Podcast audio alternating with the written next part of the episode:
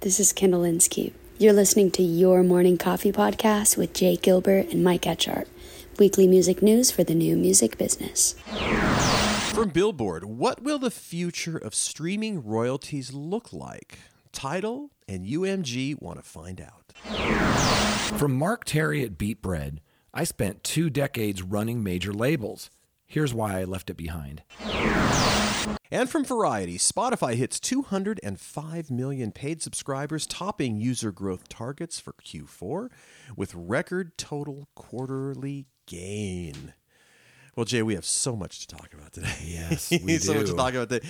We spent the entire day yesterday together, and we're going to share some of that stuff. And let me just say that we are happy that everyone is here because Jay and I are pushing the big button, the big red button that sits on our desk right about now. Stand by for transmission. This is London calling. Wake up! The revolution is at hand! Your morning coffee is on the air. On the air. On the air. On the air. On the air. On the air.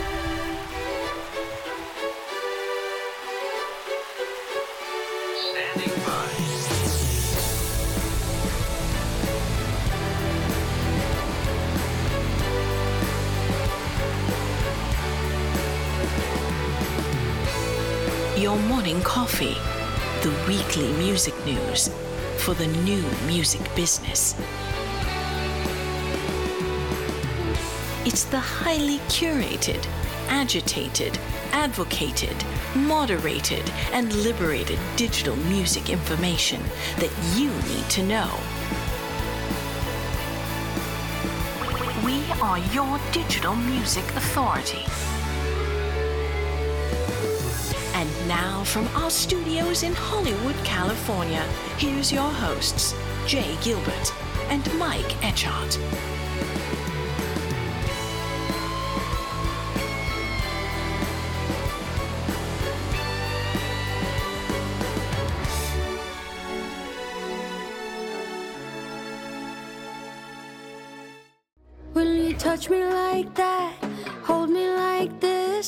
Wishing we were something more than friends that kiss. When you say it like that, hold me like this. I'm wishing we were something more than friends that kiss.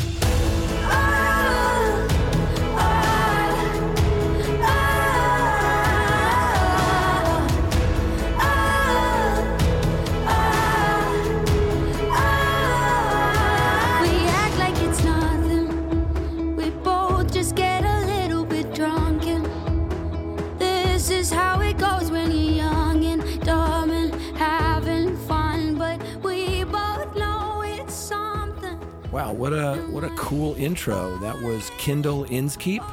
Her song "Friends That Kiss" uh, dropped this last Friday. Yes, indeed. And Jay, this is where I'm going to give you a chance to insert your favorite euphemism about hooky songs. okay, it's got more hooks than a tackle box. Thank you very much. It's a great song. It's a great tune. My God, Yeah. that, that just feels hit. Like a feels like a hit. It feels really good. So thank you, Kendall. We appreciate that. Yeah, absolutely. Well, Jay, what a fun day we had yesterday. Yeah. So nice to see you this morning. Yeah. We uh, we were busy busy guys. Yeah, we had a fun time. Um, we went to a really cool event at the Grammy Museum.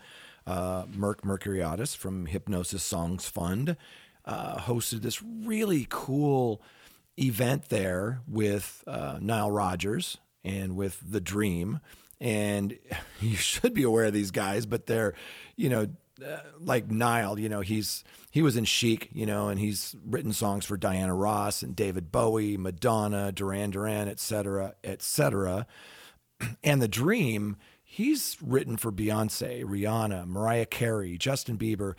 And I would love to get your take on it. I thought it was like an inspirational TED talk. It really was. And uh, to kind of frame it, so there were a lot of students. This this was not a very large. That little venue they have there at the Grammy Museum is not terribly large.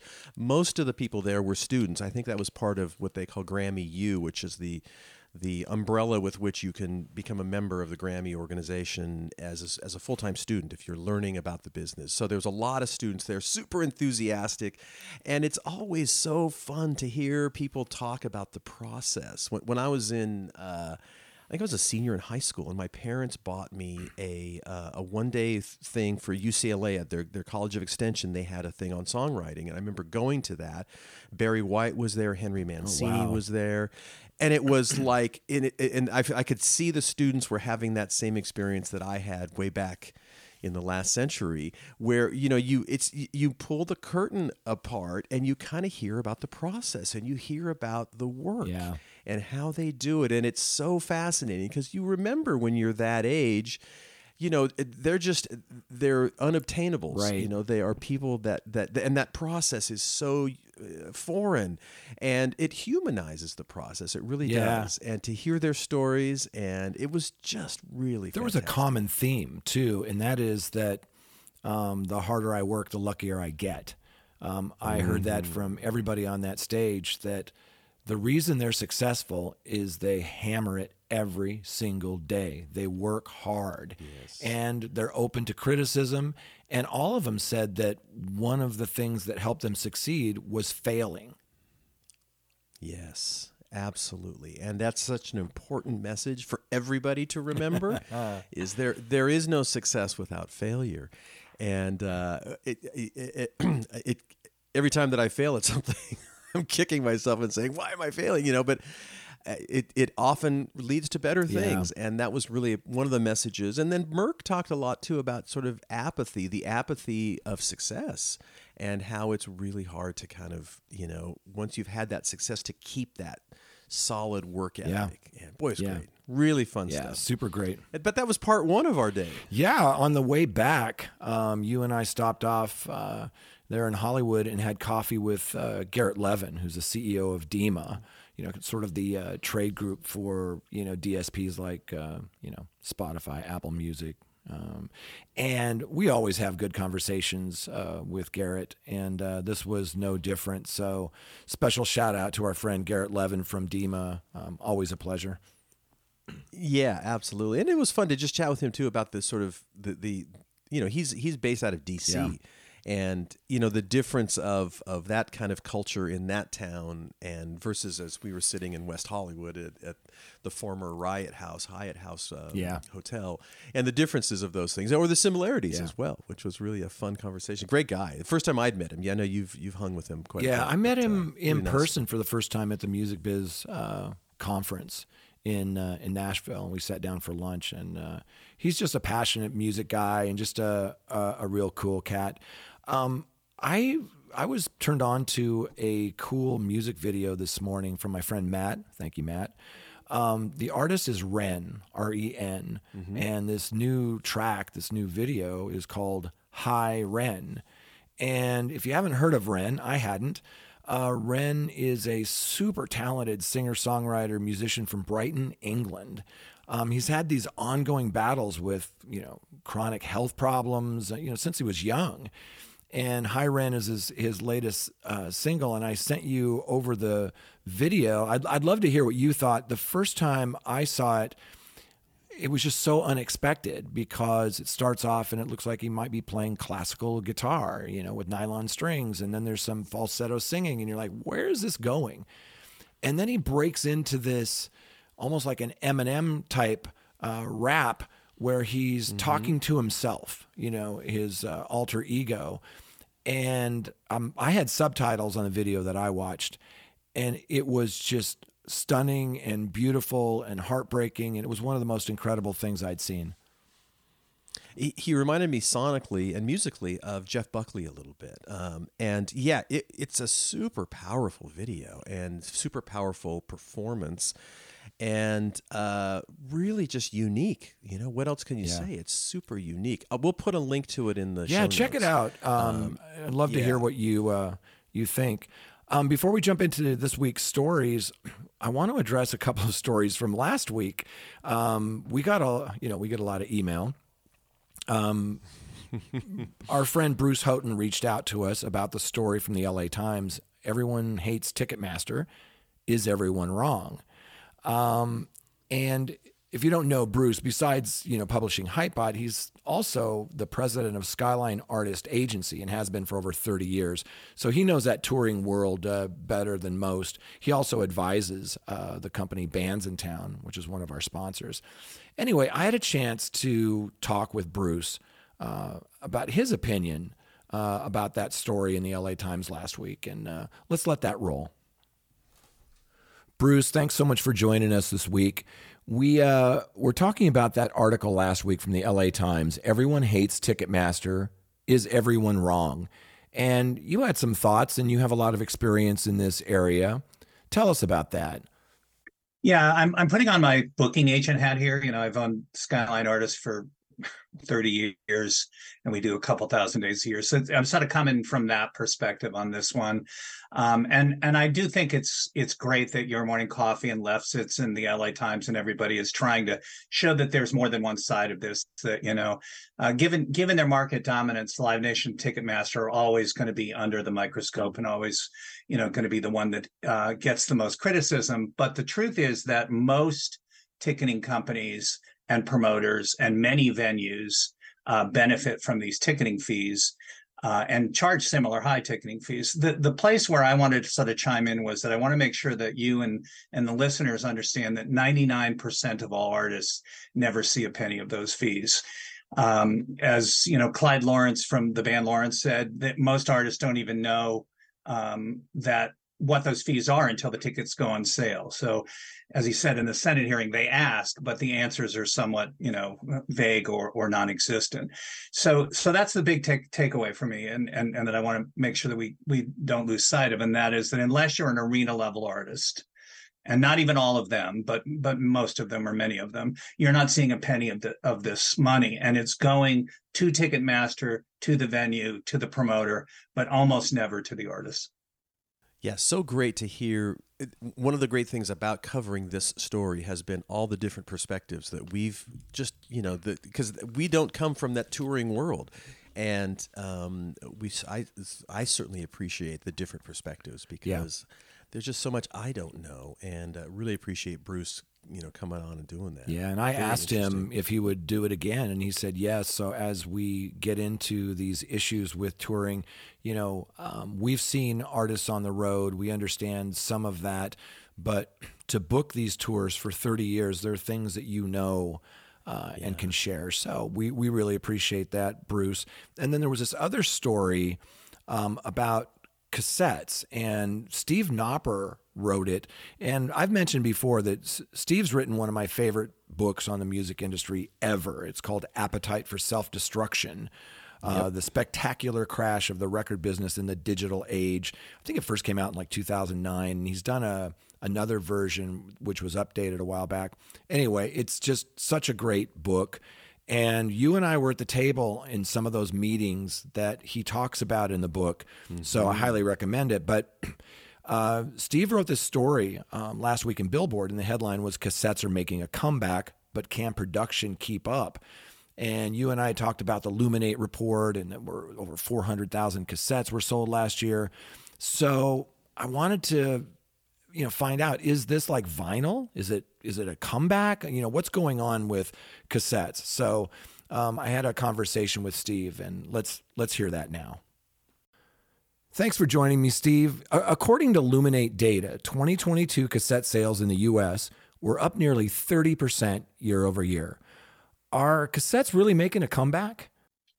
I think a small one. Yeah, I think it's definitely fair to say. I mean, I, it's still a niche item. I mean, 440,000 is not going to, you know, make you make the music industry ditch its entire streaming business plan, you know, but um but yeah, I think in a small way it's becoming sort of this niche item. It's a collectible um, you know, the, I think the comparison that I tried to explore when I was doing the interviews for the story is are we seeing something like the vinyl resurgence, you know, in the early 2000s? And I'm kind of getting the sense of no. Um, you know, the answer to that is no. It's still very small and limited. Um, sorry about that. But uh but um let me start that over. It's it's still very small and limited, um, but it's it's I think that people see cassettes and to an extent vinyl and other physical ways of buying music kind of as merch right now. you know, not so much because it is still difficult to find a player. My sense is there are players available, there are people making Walkmans again and so forth. But I think people just like the physical feel of it. And now we're in a moment when vinyl is is difficult to procure. I mean, if you're Taylor Swift, you have all the right connections, but if you're a smaller indie artist, it takes forever to get vinyl right now because of the supply chain issues from the pandemic. So you go, well, what else can my fans get that's physical where they can actually feel something? They can have a piece of me, and that's cassettes. And cassettes feel cool, and you can do artistic stuff with cassettes. You know, you the, the J card is what it's called, where, that they put in a little plastic shell, and you can make lots of pages in that and do artwork and all kinds of different stuff. And so you know, there are big artists, Megan Thee Stallion, Taylor Swift, who are doing lots of cassettes. But I think the industry is still that that sector is still kind of revolving around smaller indie artists, and there are many of them who are servicing their fans with, you know, runs of 30 or 40 or 50 or 100 or 500. And I think that's where we're seeing the numbers.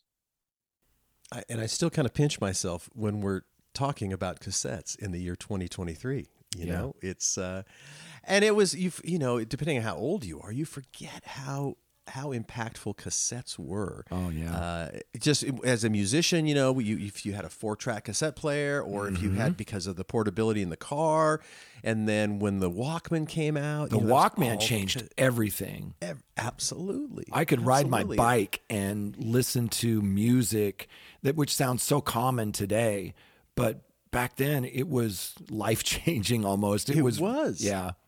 and I spent hours doing you know workout tapes when I would go running. You know, to I just and it was you know cassettes were it man. The- That's, that was the the original portable playlist. music. Yes, Right? It was a yes. mixtape. If you've ever seen the movie High Fidelity, um, what a great yeah, it's so good. But yeah, cassettes were were such a big deal. Anyway, thanks to Steve for for popping on. And and speaking of conversations, we've been talking uh, a lot about Web three and what it means, and you know all of that. No one really knows that area, as far as I'm concerned, better than Vicky Nauman. Uh, She's the founder and CEO of Cross Border Works, and we've spoken to her on this podcast. And um, she's just well, she's an expert on the on music and technology. And I had a chance to talk with her last week. She's got a few predictions for uh, Web three and the music business this year. Let's hear what she had to say. Vicky, thanks so much for joining me today. I really enjoy our chats. I, I think that you're one of those people that kind of can see a little bit into the future, a little bit more than most. So I wanted to ask you going into 2023, here we are at the beginning of the year. Do you have any predictions on where kind of music and technology or Web3 are headed? I do. And um, Happy New Year. I am um, I, I'm still really bullish about Web3 despite the crypto craziness and things kind of slowing down and settling because I think we're in a phase right now where we're building infrastructure and companies are you know we're companies are actually building real businesses. It seems like the last couple of years have been a lot of proof of concepts and ideas that have come to light. And um, and i think that one of my predictions in general for music is that i think in the next year or probably year and a half two years is we will start to see web3 companies that are really poised to do something with music and the reason that I I always see this separation is that whenever there's a new technology, there are oftentimes companies that are like moths to a flame, and they they see music and they're like, "Wow, you know, we want to do something with music because we get artists in our platform, and everybody's going to come and do platform adoption." And then they discover this, of course, terrifying thing called music rights and that you're actually using people's intellectual property and their personality rights and that immediately separates the the the companies into one of two buckets. Do they have an appetite and the the wherewithal to do this and the will to do it right or are they going to be either asking for forgiveness or just doing other things besides music? So i think that in general that's one of the trends is i think we're going to start to see specific things that are able to accommodate, you know, NFTs with many different shareholders and smart contracts and rights holders and wallets that are interchangeable across different platforms and inter- interoperable. Um, but another big trend that I think is going that we're going to start to see is around NFTs that are going to evolve for music into what I would call artist centric, token based communities. And this is probably another very big mouthful for fan clubs. And, um, but these are fan clubs that I think are going to be highly interactive, that are going to have collectability, that are going to have value for users and fans as long as they're engaged, but they might, if they decide, yeah, I'm not really into that band anymore, or I just don't really care, they can sell their token or trade it or give it to somebody else. And um, and this is particularly exciting for me because over the last probably 15 years, we have had a ton of companies that have tried to do artist to fan and they've tried to do fan clubs or you know monetizing communities and one of the main reasons they have all failed is that they require the artist to do too much. And artists like everybody thinks like oh we want to release your demos and your unfinished songs. Well guess what? Artists don't want to release demos and unfinished songs they're unfinished and they want to release songs that they've that they've nurtured and tweaked and they've got them perfect. And um and so i think that um we've had the opportunity many times but we haven't really had the right the right technology and the right mechanism to really be able to full, pull fans together and not only give them music or maybe video or the chance to co-create with the artist but to be a part of a limited community that is probably kind of scarce you know there's not in, in a limit you know a limitless number of slots and they can talk amongst each other they can engage with um, the artist's music they can collect and they can be part of a tribe and music is just inherently tribal and boy, I sure appreciate having expertise in that world because that is just, you know, all of that future looking stuff uh, yeah. can be so overwhelming, yeah. you know, and and I appreciate the expertise. Let's just leave. It. I do too. look forward to checking yeah. in with her in the future. And and I also appreciate that it's not a lot of hype. She's so, you know, even handed with this uh, new business. Um, and uh, she's like my go-to person, and hopefully we can get her back on to talk about things as the year progresses. And then finally, before we jump into the stories, I know there's a lot of these little audio clips uh, this week, but I just wanted one last one, and that is uh, Jennifer Freed, who's the founder and CEO of uh, Trevanna Tracks really their focus is simplifying you know the over complicated world of sync licenses getting them negotiated delivered and paid and we talk about sync licensing a lot so um, here's a, a, quick chat i had with uh, jennifer freed Jennifer, thank you so much. Well, for your patience and for joining me today. Um, we had a little ghost in the machine. Tell me a little bit. You're the founder and CEO of Trevanna Tracks. Tell us about Trevanna Tracks. Great. Well, thanks for having me on. Jay. Um, I the our origin story for Trevanna Tracks comes deeply rooted in my other company that I'm a founder of, Trevanna Post. So we have done post production accounting for over 800 feature films.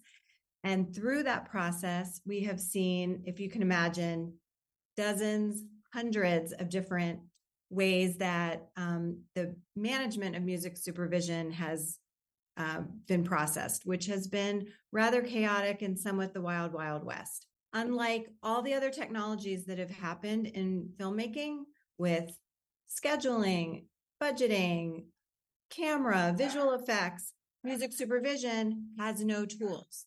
So everybody has to start from square one.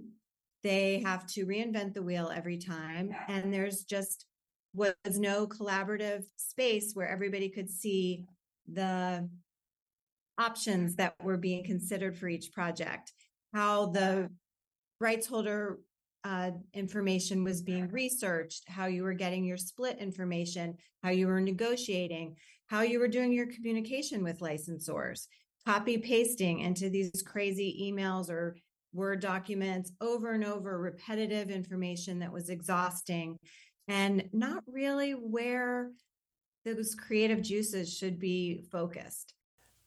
Yeah, and of course, sync licensing so important to, to the bi- industry. And I remember, you know, when I was at Warner's, those guys were over in a whole different building. You know, when I was at Warner Brothers Records, and I knew they were over there, but nobody really paid attention. And yet now it's just such an important part of, for breaking artists. And I remember when that, seeing that kind of, you know, that on my time in the business, that I remember seeing the importance of sync licensing and all of that stuff rise to the level of, of you know, when you're talking about breaking artists and all all kinds of things. It Yeah. used to be just kind of nice revenue coming in the side, but then it became a very strategic thing to do. And I know when you had the digital label, that was a big part of Yeah. your digital label at Universal, um, making you know looping in everyone in that department as Yeah, well. it, it used to be uncool. Remember, you know, Neil Young railing against it, and for a while there, it was not hip and trendy to have your songs in film and TV, and that really flipped. And one of the things that really pushed it forward was uh, before there was Apple Music, there was iTunes,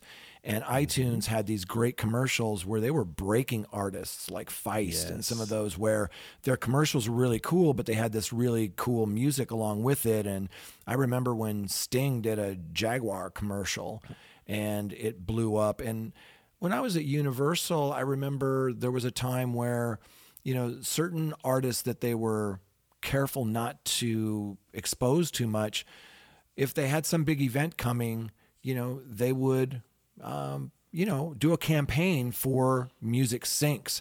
And today, of Mhm. course, it's, you know, there's games and products and, you know, all sorts of ways that uh, sync can be, you know, exploited in the best possible way other than film and TV. So um, uh, we, we appreciate her coming on. Um, you, you and I, when we were talking with Garrett, you had mentioned uh, a story that you read in The Verge, one of our favorite sources, um, and I thought it was really fascinating. And I went back and read it this morning. Um, tell us about that story. Well, you know, there's been so many layoffs in the tech sector, and of course, you know, we, we include companies like Spotify, et cetera, in, in the tech sector uh, about these layoffs. And you know, I, I one of the things we mentioned with Garrett was that you know you forget because I, we all have Apple Plus, the Apple News Plus, I should say. I read so many things and I forget where they were from, so they get kind of fed to me. But I went swung back around and it was from The Verge.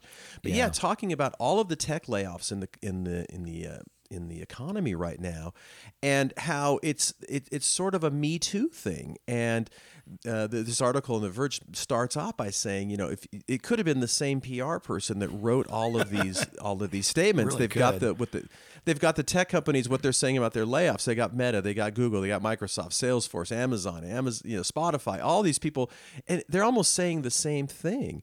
And this article points out, it says, let's be real, none of these companies are teetering on the edge of bankruptcy. In fact, they were recently minting money. That money did not evaporate. And as any person who's been through job cuts can tell you, it's generally not about performance either. So this article really goes to kind of break it down on what the hell is going on and why is it happening now. And, um, you know, they talk some, some things I was not familiar with.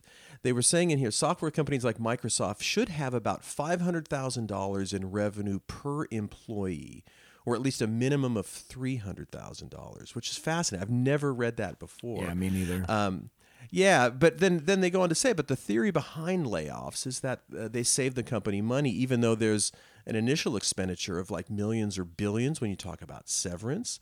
And then the idea is that with fewer salaries, the company's costs are lower on an ongoing basis. But they talked to some experts and they were saying, in fact, this one expert they talked to, Jeffrey Pfeffer, who's a professor over at Stanford Graduate School of Business, they asked him about the similarities in company statements. And his answer was very succinct. succinct. He said the tech companies are copying each other. And he said, I think Peter Drucker, who, if you may know, is kind of the father of management thinking, was quoted as saying something to the effect of thinking is hard work, which is why most managers don't do it. and of course, layoffs don't cut costs. He says. In fact, there's empirical evidence that layoffs help. Im- uh, that there's a little empirical evidence that layoffs help improve profitability, and a lot of evidence that says maybe they actually hurt profitability. And so, you know, it's not sometimes they don't have a cost problem, they have a revenue problem, and cutting employees will not increase revenue. So there's a lot of interesting things that, and in fact, I'll put a link to this in the in the uh, in the thing as well. So Super interesting. You know- I'd never read anything like this before, and I really learned a lot. And when you look at the statements by all of these companies, they really do look like they were written by the the same person. And somebody had uh, mentioned to me that these layoffs sometimes are largely theater, and it's a PR Mhm. move. But the problem with that is you're messing with people's lives. And so, That's and I'm not accusing all of these people of you know like needless layoffs, but some of them uh, it appears certainly are. No, and you know we've talked a lot about mental health, and boy, and that's and it also mentions that certainly people get laid off, it's it's a horrific thing to go through, but it also affects the people that are still there at the companies. Yeah.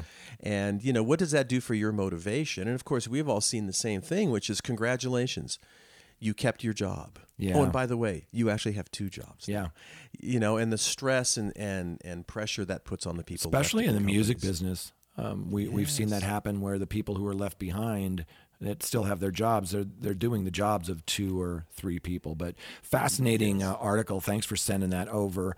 Um, and there'll be a link. Thank you. And we'll we'll jump into the stories uh, this week. Um, but before we do, we always uh, read Glenn Peoples' uh, weekly email called the Ledger. We do. And uh, let, us talk about that a little bit because there were some uh, fascinating stats in there this week. And what I love about Glenn, and we've talked about this, is that he just doesn't. Uh, you know, take the news as uh, you know as the gospel. He does the research, and he's kind of dispelling a couple of myths uh, this week in the ledger. Yeah, absolutely. So it starts with saying Spotify finished 2022 with more than 100 million tracks in its catalog, according to the company's annual report filed uh, back on February 2nd. That's 18 million more than the 82 million tracks streaming service the than the 82 million tracks the streaming service had the year prior, which averages to about 49,000 new songs per day. Ah, so by most measures, 49,000 tracks a day is a huge amount of music. You know, three minutes or so per song. It would take about three and a half months to listen to a single single day's worth of new music, start to finish. But 49,000 is only half the number that's been cited in recent months. You know, Universal Music Group chairman uh, Lucian Grainge said in, in September that 100,000 tracks were being added to music platforms every day. Earlier that month, uh, former Warner Music Group CEO Stephen Cooper said roughly 100,000 tracks were uploaded every day to SoundCloud, Spotify, Apple, and other platforms on any day of the week. And if you caught that last line, it was to SoundCloud, Spotify, Apple, and other platforms. Sure. So Glenn goes on to say there certainly could be 100,000 new tracks uploaded daily in aggregate.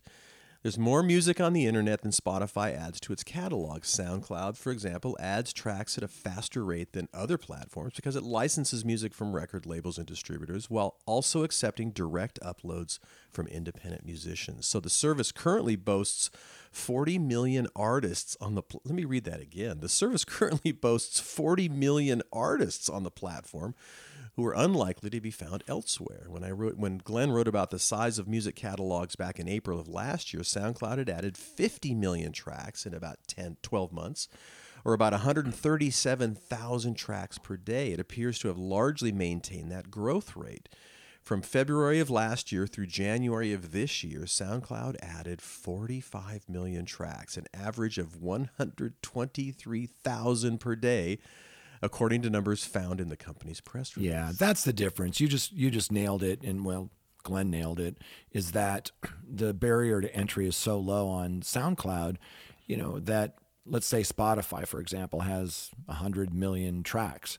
Well, they have well over 300 million on SoundCloud. So when you put all of that together, and then the last thing I'll just kind of add to this is that a track doesn't mean a song. Um, it, it, it means an ISRC, which is a unique identifier. So, you know, maybe Justin Bieber's last single might have, you know, 10 different versions of it, 10 different ISRCs.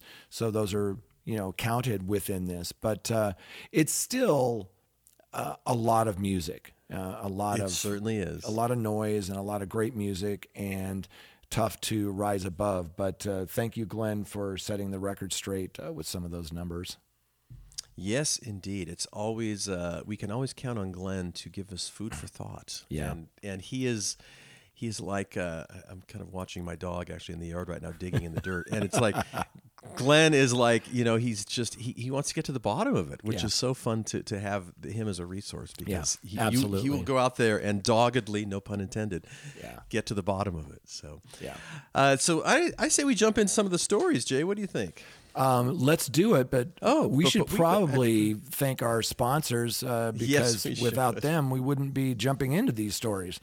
That is correct. And thank you for correcting me, Jay. The Your Morning Coffee podcast, which Jay and I do every week, is brought to you by our friends at Bandzoogle. We want to take this time to congratulate Bandzoogle members for surpassing $100 million in commission free sales of music, merch, and tickets through their websites. Bandzoogle makes it easy to build a stunning website and online store for your music in just minutes. All the features you need are already built in, including dozens of fully customizable templates, tools to sell music, merch, and tickets commission free, mailing list tools to, gra- uh, to grow your fan list and send newsletters, integrations with Bandcamp, SoundCloud, YouTube, Bandsintown, and more so you can easily add content from your other online profiles, live support from their musician friendly team seven days a week. Plans start at just $8.29 a month, which includes hosting and your own free custom domain name.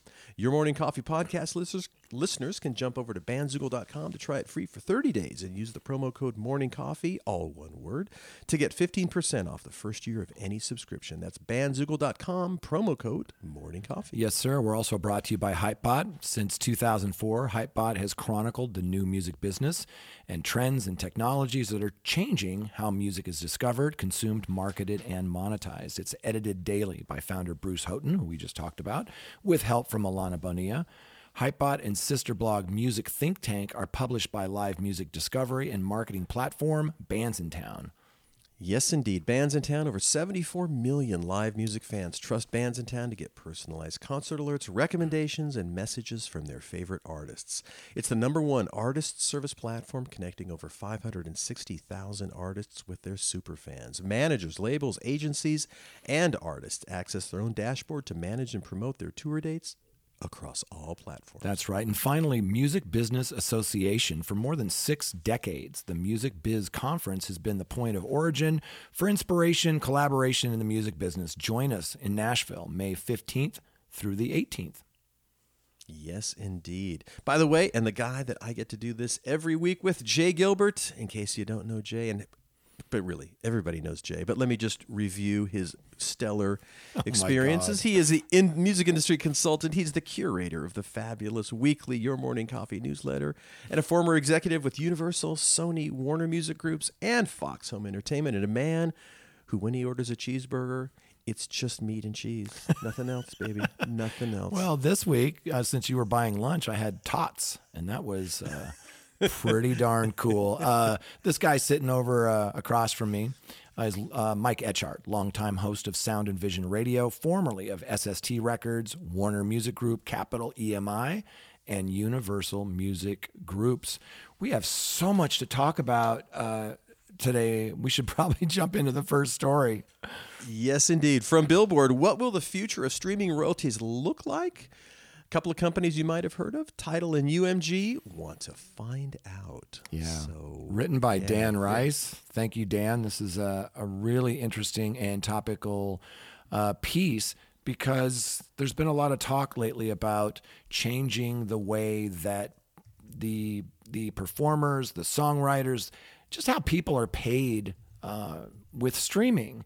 And we've talked about the pro rata model, which is what we have mostly uh, today um, where you're paid your your rights holder, typically your label is paid on uh, market share, and then there's the fan powered, you know, or user centric, we've talked a little bit about that. Where you know, if I listen to Ren all month, then he gets my my money or his rights holder if he's through a label or something like that. Right. But you'll, you'll recall when Lucian Grainge sent out that uh, letter to his employees, in quotation marks, There's also a letter to sort of all of us. He kind of imp, uh, mentioned this kind of concept that they were going to maybe kind of try to really figure out a better system, and that really is uh, when you th- when you just kind of look at it globally. Boy, that's a that's a heavy lift to ri- try kind of figure out how to do this better. Yeah. And Yeah, it, re- you know, it's, It here- so really here is. we go. Yeah, and, and it wasn't really clear what Lucian Grainge meant in that letter. There's, you know, we'll we'll get into a little bit deeper in this article, but you know, it became a little clearer. Um, but there isn't much clarity with what it will mean, you know. Uh, but UMG is hoping to find out. To that end, Universal's announced its partnership with Tidal to quote unquote research how by harnessing fan engagement, digital music services and platforms can generate greater commercial value for every type of artist. And I think we all want that. Yeah, exactly. And then uh, Michael Nash, who's the executive VP and chief digital officer at UMG, and who I used to work for actually when I, when I was in the interactive business. Wow. Oh, it's funny when you bump into these people. Said uh, basically, as the digital landscape continues to evolve, it becomes increasingly clear that music streaming's economic model needs innovation to ensure a vibrant and sustainable future.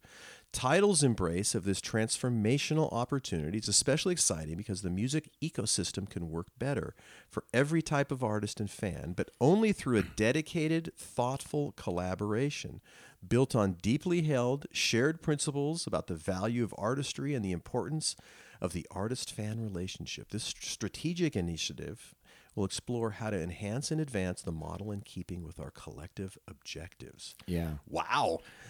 It, it sounds like a dream. I mean, It does sound like a We, dream. we all want that. Um, but but how do you go about that? You'll you'll remember in, in November of 2021, Tidal announced a three tier membership structure. You know, and th- they stepped really into the user centric uh, that I just described. You know, that royalty model for the premium tier. Um, so that pays rights holders uh, based on the streaming activity of each individual user. Um, and it's interesting because I, I see these numbers um, being bounced around about, you know, well, how will this affect, you know, indie artists? How will it affect, you know, sort of the the superstar artists? And I think what's great that Dan digs into are some of the studies surrounding this. And some of them, it doesn't show much of a difference. But one study found that, you know, for most artists, over 99% of artists, the, the switch would e- equate to less than a 5% bump in royalties, right? Um, and that that could even be offset by administrative costs. Um, but there's there's there are other numbers involved with this. Yeah, it, yeah. It's, it's you know the more I dig, the, the more I read and the more I dig into it, the more kind of my head spins because you know when you're talking about okay, what if we've switched to this, which I think is an inherently a, a, more fair thing, and and this is saying well. Yeah, but you're not talking about a, a lot a, a, a different change in, in basically what a, a given artist would, would receive in income. Yeah. But to me, it's worth it's still worth the effort because I think personally I think it's a little bit more inherently fair.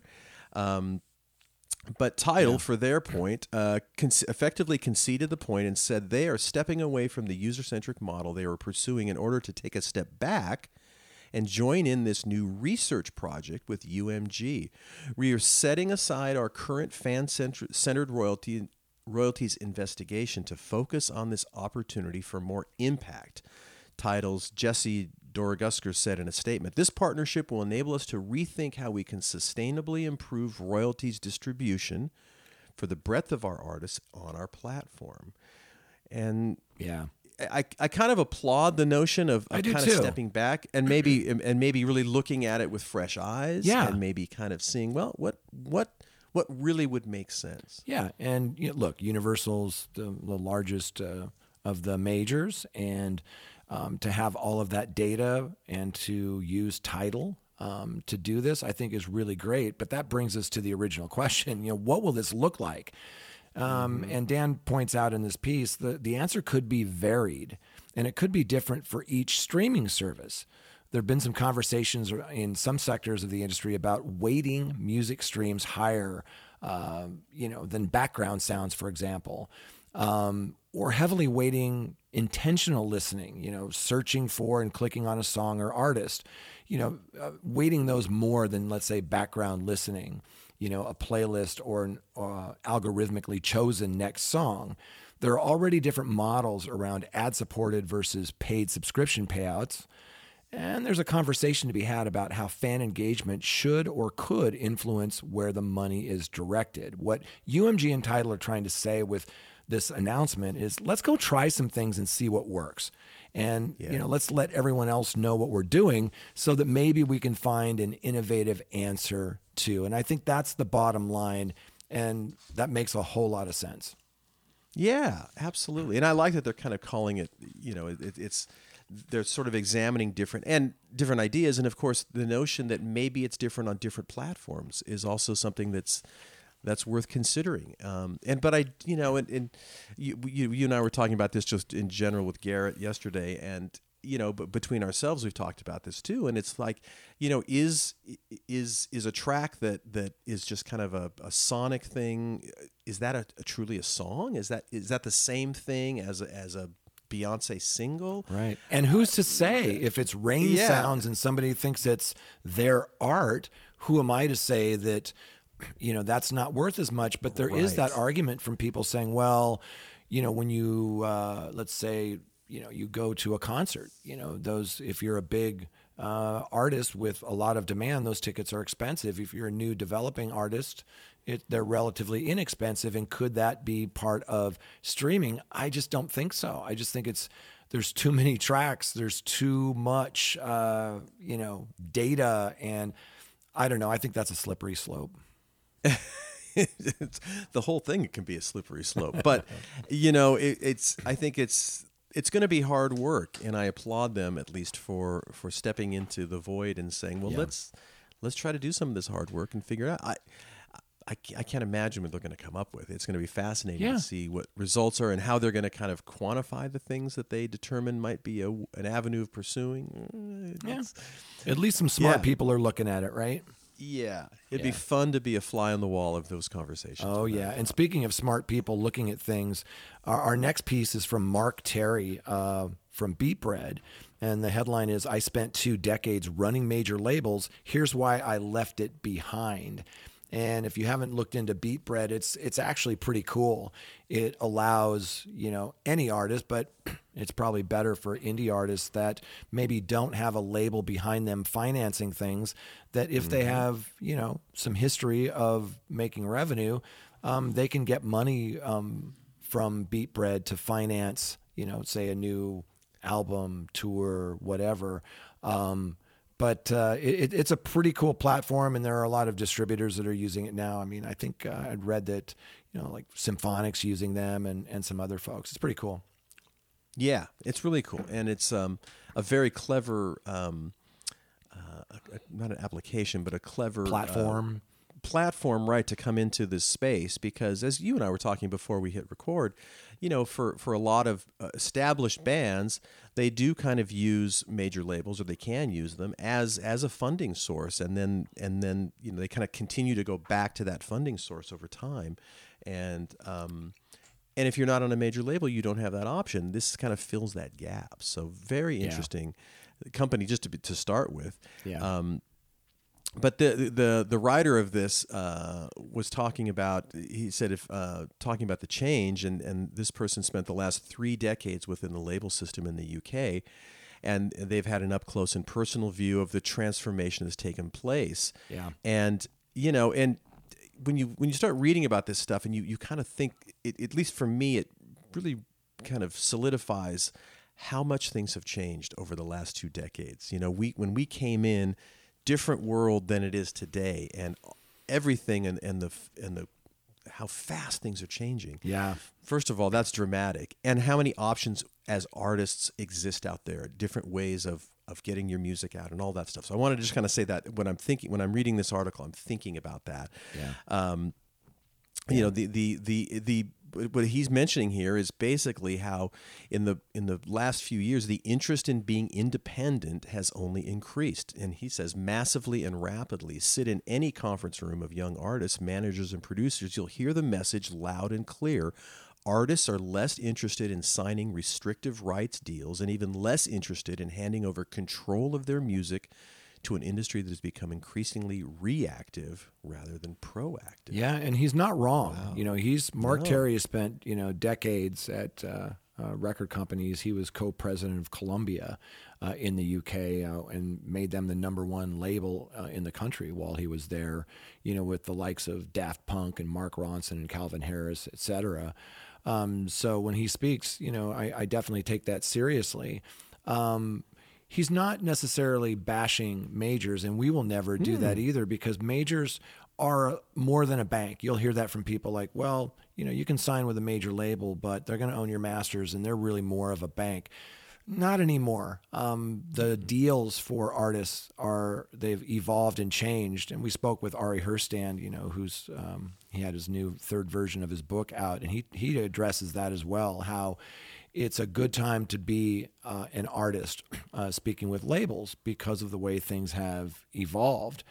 But uh, a label can be so much more than a bank. If you get a label behind you, um, they've got smart, talented people, sometimes globally, that will wake up every morning looking for ways to market and uh, you know the not only the music but help you grow your audience. Um, so he he points out in this piece that you know legacy major labels, you know, to him, they say, you know, it fits the realities of a bygone era. Labels are no longer the one stop shop of artist development, distribution, international promotion, and funding that once guarded entry into the music business. And he's not wrong because, you know, with beatBread, you can get funding.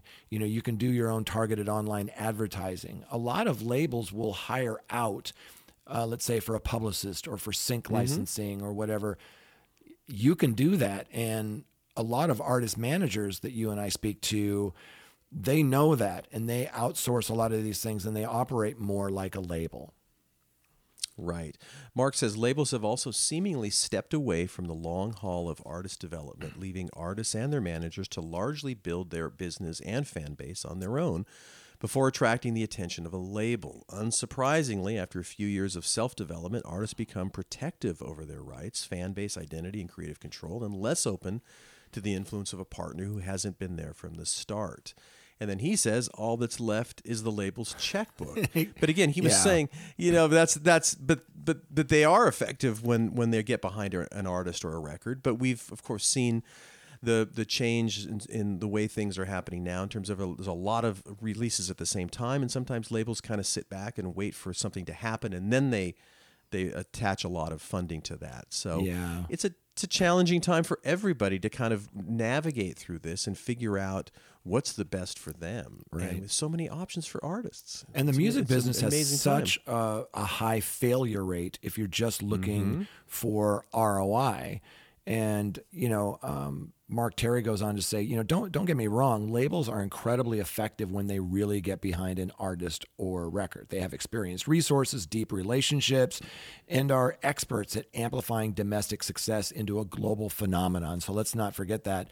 but here's the thing, and we tell people this all the time, you know, it's that it's like got a 93% failure rate if you just look at ROI in the music industry, right? It's that one out of however many that blows up that funds the developing artists that you're trying to, you know, get played on the radio or get into playlists. And he said, however, this this isn't the reality for 98% of artists who sign to a major label. In exchange for everything a label could offer, artists invariably give up the rights to their work and income only to be caught in a vortex of spiraling debt and creative servitude. Ooh, ouch. But you know, he he ends it by saying, and this is so true. This is a new era of music. Artists are in the power seat and have the ability to achieve success while retaining complete control over their music, and it's not necessarily That's with a major. So, you know, it's it's.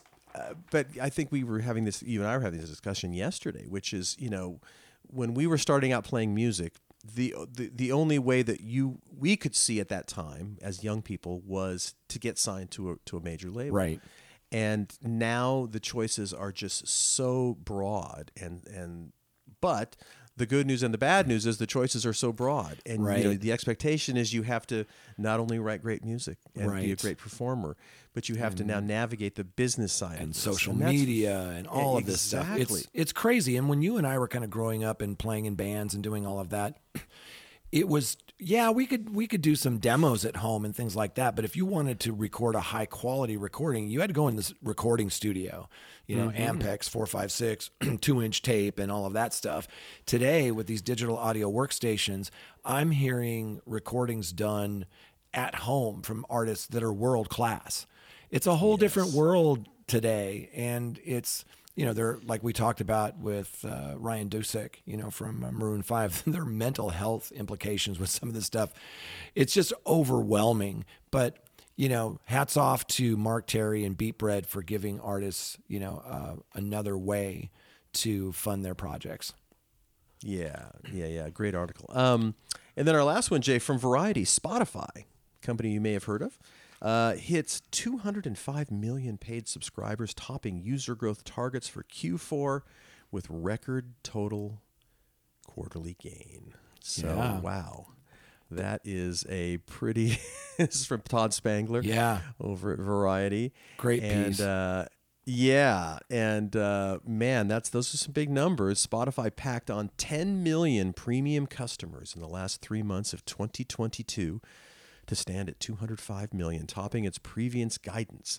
The growth of its paid subs, up 14% year over year, was aided by promotional intake and household plans. The company Hmm. said.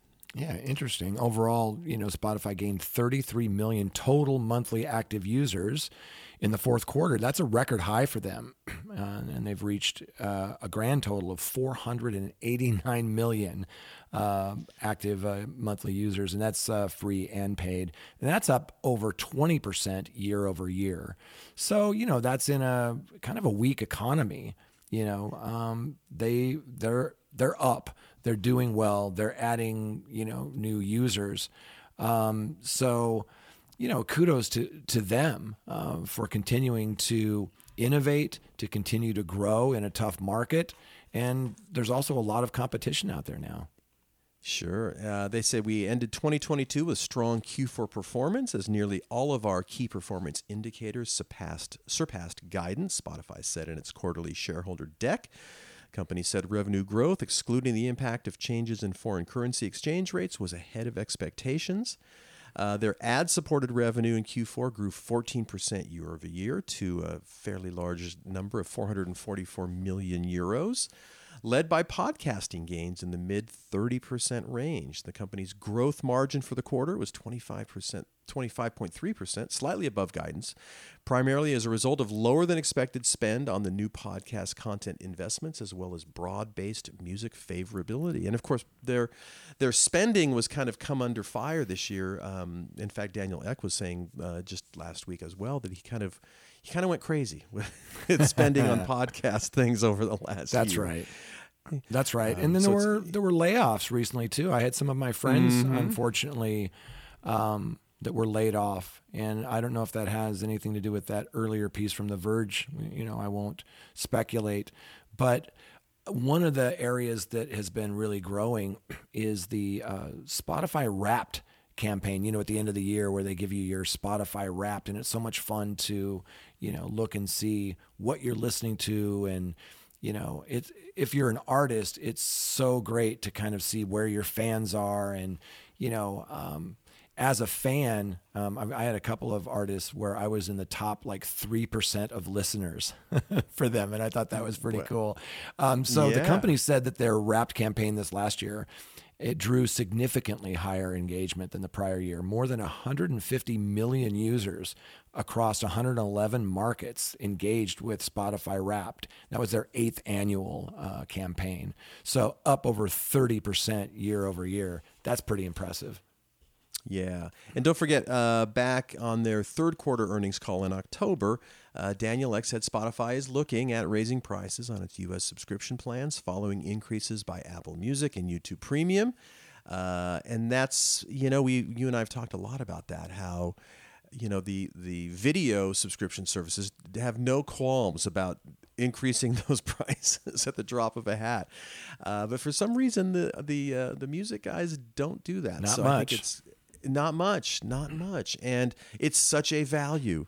You know, not that I want prices to rise on anything, but uh, you know, I, I want to see artists get get more money. So And songwriters, for them- yeah. and songwriters, absolutely. So for that to happen, the prices need to rise. So that we'll see where that goes. and it's worth but, uh, more, right? I mean, we're we're basically at the same prices that we were, you know, ten years ago when there was maybe thirty million tracks. Now there's hundred million tracks, and there's audiobooks, and there's podcasts, and there's, you know, all this value across a lot of these DSPs, and yet the price is still the same. So.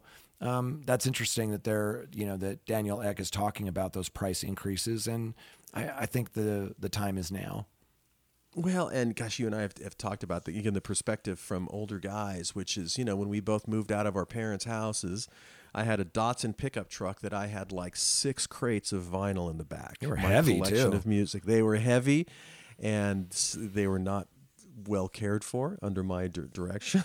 To be honest, um, but you know we, we are so spoiled to have essentially the world's catalog of music in our back pockets, Yeah. and to and the the amount of money that is paid for that lovely luxury is not very much. No. and uh, Not at it's all. Wonderful times to be a music fan with with the technology that exists today. So. So Jay, it's time to wrap up the episode. Can you believe it? Man, that goes so fast. it really goes does. so fast. Yeah, it really does. We certainly, Jay and I certainly appreciate everyone listening to uh, to the podcast. And we were at that event yesterday uh, at the Grammy Museum, and a couple of listeners came up and mentioned how much they enjoyed the show. That was so cool. we, of course, Yeah. we're big smiling ear to ear. So we uh, we do thank that. If by the way, if you do enjoy our show, we would certainly appreciate if you tell one friend. And of course, big thanks to Music Business Association, Bandzoogle, Hypebot, Bandsintown, and the and, and Bandsintown uh, for for helping us do the show and helping us put it up. And man, we could not do it without them. So.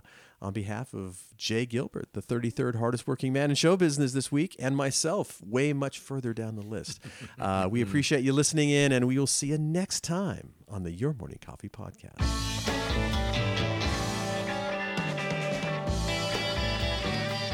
You've been listening to Your Morning Coffee, the weekly music news program for the new music business.